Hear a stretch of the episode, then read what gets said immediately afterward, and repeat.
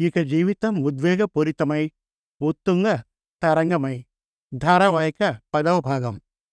రచన పాండ్రంకి సుబ్రమణి కథాపఠనం మల్లవరపు సీతారాం కుమార్. జరిగిన కథ.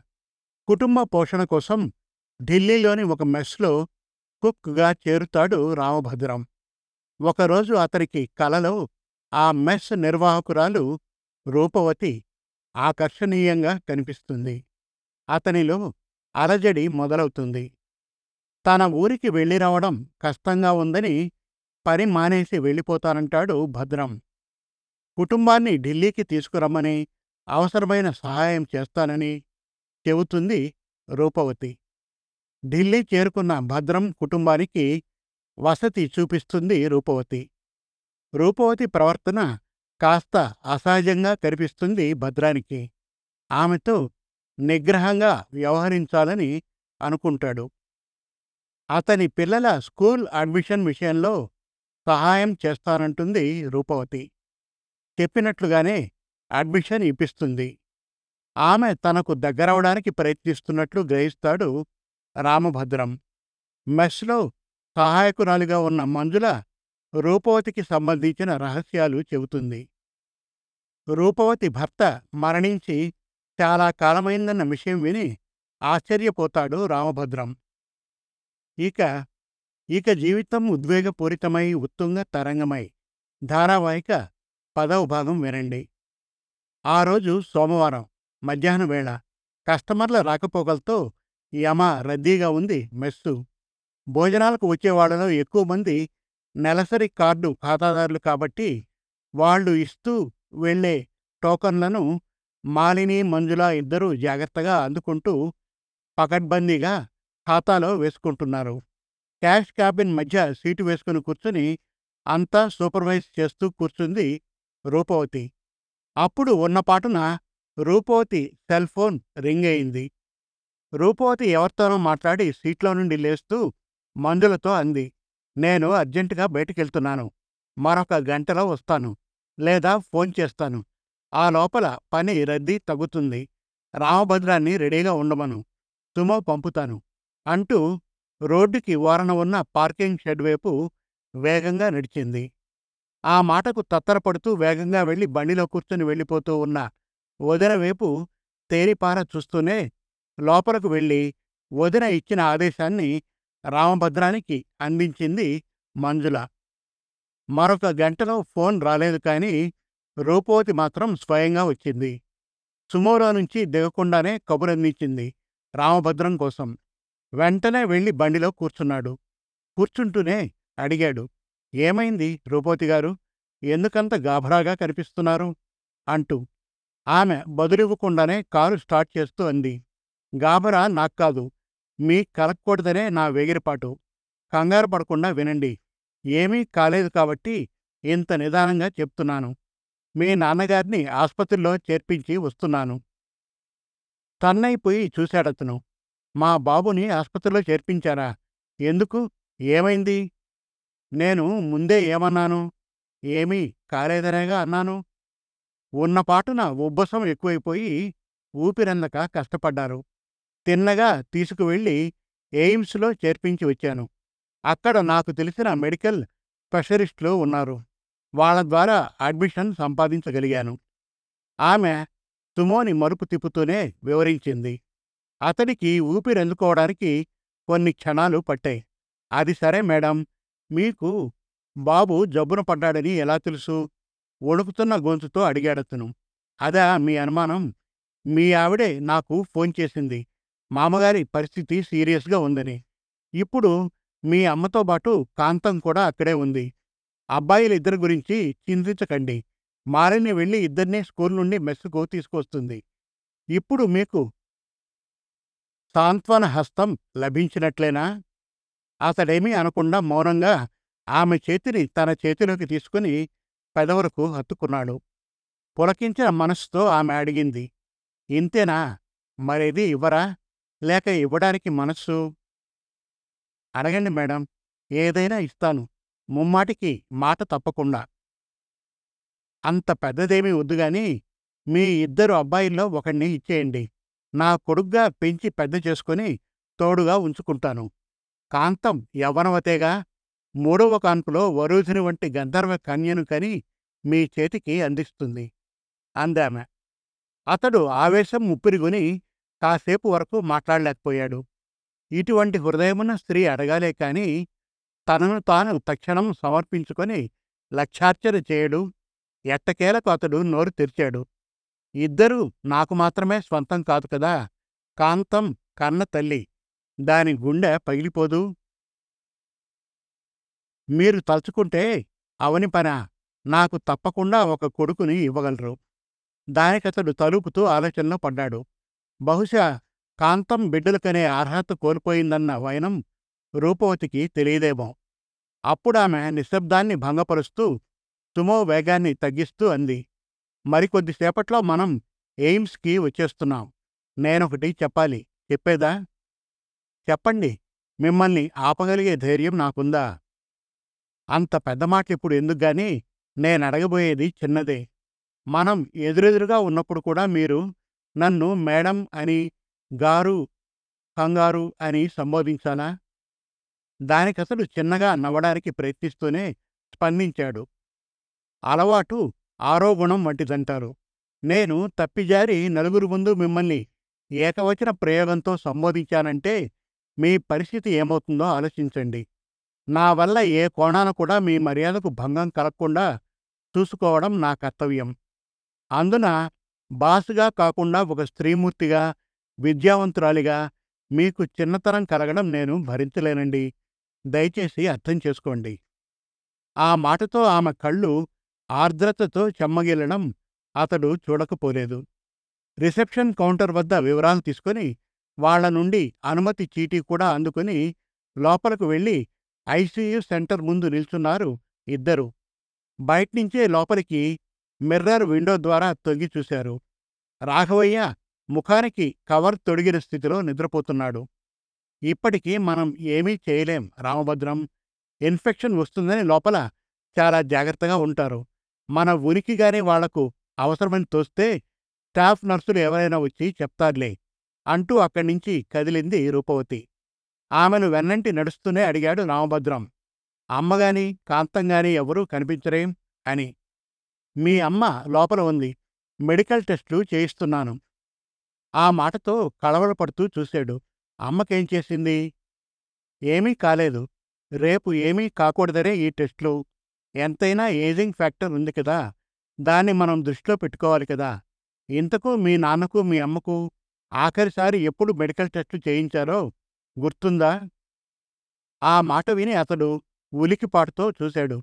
మెడికల్ టెస్ట్లా? ఖరీదైన ల్యాబ్లోనా? తనుగాని కాంతంగాని ఊహించగలరా? అంతెత్తు ఖర్చు భరించగల స్థాయి తమకున్నదా? జవాబివ్వడానికి తలబడుతూ ఉన్న అతడి పరిస్థితి గమనించి అతడికి వత్తాసుగా చేతిని అదుముతూ అంది. వయస్సు ముదురుతున్నప్పుడు కొన్ని వ్యాధులు వాటికవే పుట్టుకొస్తూ ఉంటాయి. రేపు మనకు కూడాను టెస్టులు అయ్యి మందులు వ్రాసిచ్చిన తర్వాత డిశ్చార్జ్ అయ్యి ఇల్లు చేరిన తర్వాత ఇక చాలే అంటూ రజాయిలో ముడుచుకొని పడుకుంటే చాలదు. మీ అమ్మ చేత ఉదయమో సాయంత్రమో నడక చేయించండి. మీకు తెలుసో తెలియదో ఒక దశలో మందులు పనిచేయవు. ముఖ్యంగా వయస్సు మళ్ళిన వాళ్ళకు. అంటే మన ఆరోగ్యాన్ని మనమే నిలబెట్టుకోవాలి. అది మన చేతిలోనే ఉంటుంది. అలా మాట్లాడుకుంటూ ఓపీ మెడికల్ సెంటర్కి చేరుకునేటప్పటికీ రక్తాన్ని ఇచ్చి కూర్చున్న తాయారమ్మ ఉన్నపాటున కొడుకు వద్దకు పరిగెత్తుకు వచ్చింది కంటనీరు పెట్టుకుంటూ. మీ బాబు ఉల్లిగడ్డలా బాగానే ఉన్నాడ్రా. ఉన్నపాటున ఎవరో బాణం వేసినట్టు గిలగిలా తన్నుకోసాగాడ్రా ఎక్కిళ్ళతో ఊపిరాడక. ఈ తల్లిగాని సమయానికి రాకపోతే ఈ పాటికి నా తాళిబొట్టు తెగిపోయిండున్రా భద్రా అంటూ కన్నీరును ఆపుకోలేక ఎడవసాగింది అత్తయ్యతో కాంతం కూడా గుడ్ల నీరు కుక్కుంటూ బిత్తర చూపులు చూడసాగింది. అతడు తల్లిని అక్కున చేర్చుకుంటే ఒకవైపు రూపవతి కాంతాన్ని గుండెలకు హత్తుకొని ఓదార్చసాగింది. ఇంకా దుఃఖించడం దేనికి? చాముండేశ్వరి దేవి దయవల్ల అపాయం దాటిపోయింది కదా! అంటూ తాయారమ్మకు మెడికల్ టెస్టు పూర్తయిన తర్వాత ఓసారి స్పెషల్ మెడికల్ ఆఫీసర్ అనుమతితో స్పెషల్ కవరింగ్ ట్రాన్స్పరెంట్ కవర్ తొడుక్కొని ఐసీయూ సెంటర్లోకి వెళ్ళి రాఘవయ్యను చూసి వచ్చింది. పిదప రూపవతి అందర్నీ తీసుకువెళ్ళి ఎయిమ్స్ క్యాంటీన్లో భోజనమిప్పించి తను కూడా వాళ్ళతో కలిసి తీసుకుంది.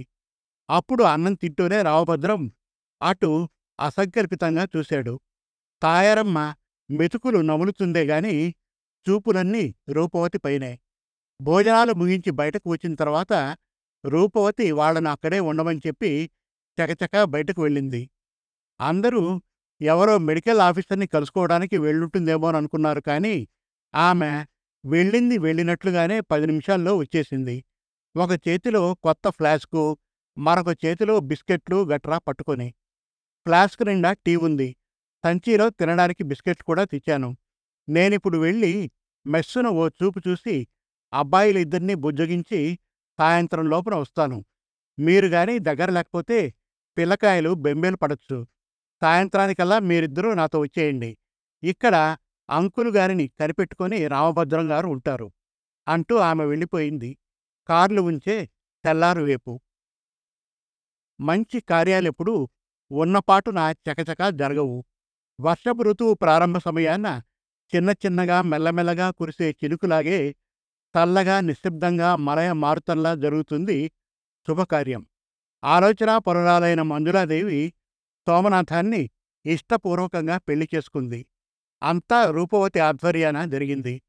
తంజావూరు నుంచి సోమనాథం వదిలిద్దరూ ఊళ్ళోని కొందరు దూరపు బంధువుల్ని తోడ్కొని వచ్చారు నాలుగేళ్ళు పూర్తిగా దాటని సోమనాథం కూతుర్ని వెంటబెట్టుకుని మంగళసూత్ర ధారణ జరిగి మూడు రాత్రుల ఇల్లరికం పూర్తయిన తరువాత సోమనాథం వదినలిద్దరూ కూతుర్ని మళ్ళీ తమతో ఊరికి తీసుకెళ్ళాలని తహతహలాడారు కన్న ప్రేమ కన్నా పెంచిన ప్రేమ గొప్పదంటారు.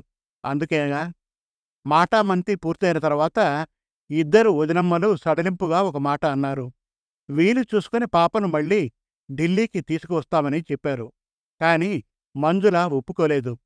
పాప ఇకపై తమతోనే ఉంటుందని సాధ్యమైనంత సౌమ్యంగా తేల్చి చెప్పేసింది. సోమనాథం మారు మనవాడ్డానికి అసలు కారణం పాపే కదా. ముఖ్యంగా ఆమె పైన నమ్మకం ఉంచే కదా. ఇకపోతే లోతైన మనస్సు చూపుగల రూపవతి కర్తవ్య చింతనతో రామభద్రం సైతం ఊహించలేని రీతిన నిర్ణయాలు తీసుకుంది. చకచకా తీసుకొని ఆచరణలోకి పెట్టింది. తనకు బంధువుగా మారిన సోమనాథం ఇక పైన తన వద్ద అణిగి మణిగి పనిచేయడం మంచిది కాదంటూ తీర్మానించి పక్కనే ఉన్న సుగంధనగర్లో అంతవరకు మూతపడి ఉన్న ఒక పాత హోటల్ని లాంగ్ టైం ప్రాతిపదికన లీజుకు తీసుకుని దాన్ని కొత్తగా పునరుద్ధరణ చేసి సౌత్ ఇండియన్ మెస్సుగా మార్చి పెళ్ళి కానుగ్గా సోమనాథానికి అందించింది. కొత్త మెస్సు తగు రీతిన పుంజుకోవడానికి వీలుగా అనుభవం ఉన్న వంటగాళ్ళను అకౌంట్స్ స్టాఫ్ని తనే స్వయంగా ఎంపిక చేసి పంపించింది. పనిలో పనిగా రూపవతి మరొక ఏర్పాటు కూడా చేసింది. రామభద్రం ఉద్యోగాన్ని పైస్థాయికి తీసుకువెళ్తూ అతన్ని సోమనాథం స్థానాన వంటశాల సూపర్వైజర్ని చేసింది. అదే సమయాన క్యాష్ సెక్షన్లో తనకు అసిస్టెంట్లుగా ఉండేట్లు తనకు చేదోడుగా ఉండేట్లు పార్ట్ టైం అకౌంట్స్ క్లర్కుగా కుదుర్చుకుంది.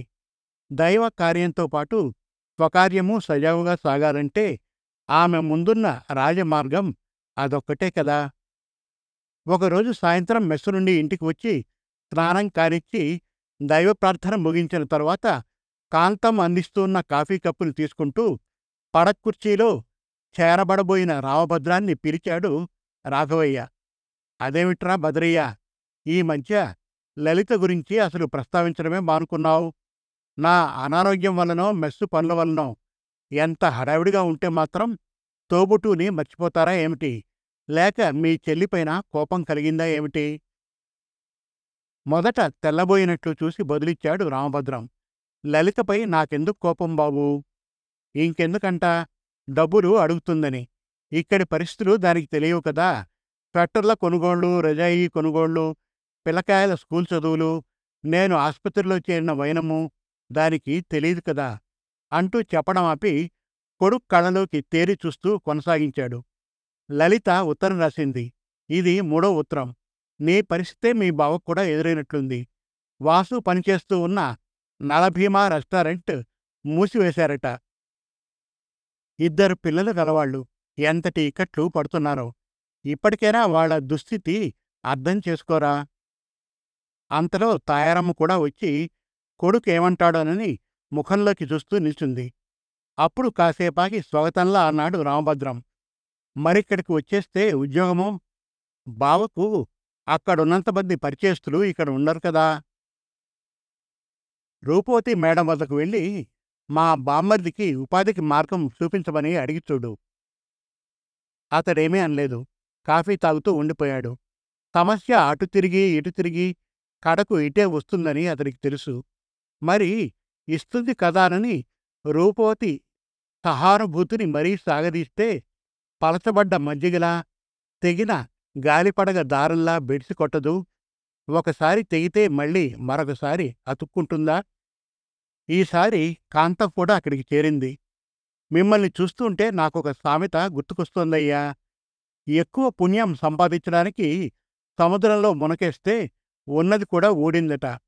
ఒకవేళ మా ఆడబడుచు వస్తానన్నా మనం దానికి సరేనన్నా మరి వాళ్ళకు బిడ్డలెంతమందో ఆలోచించారా?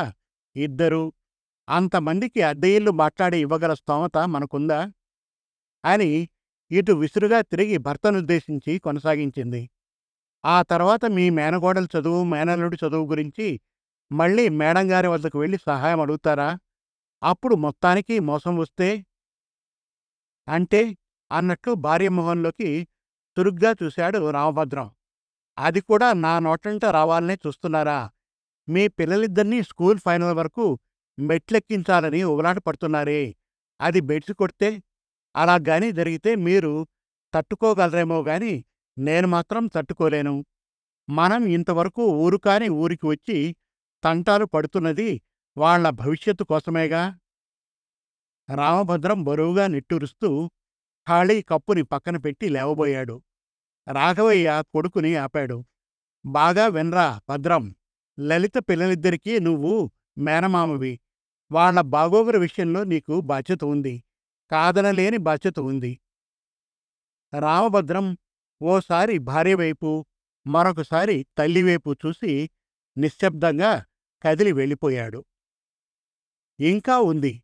ఇక జీవితం ఉద్వేగపూరితమై ఉత్తుంగ తరంగమై. ధారావాహిక పదకొండవ భాగం త్వరలో. మరిన్ని చక్కటి కథల కోసం కవితల కోసం వెబ్ సిరీస్ కోసం మన తెలుగు కథలు డాట్ కామ్ విజిట్ చేయండి. Thank you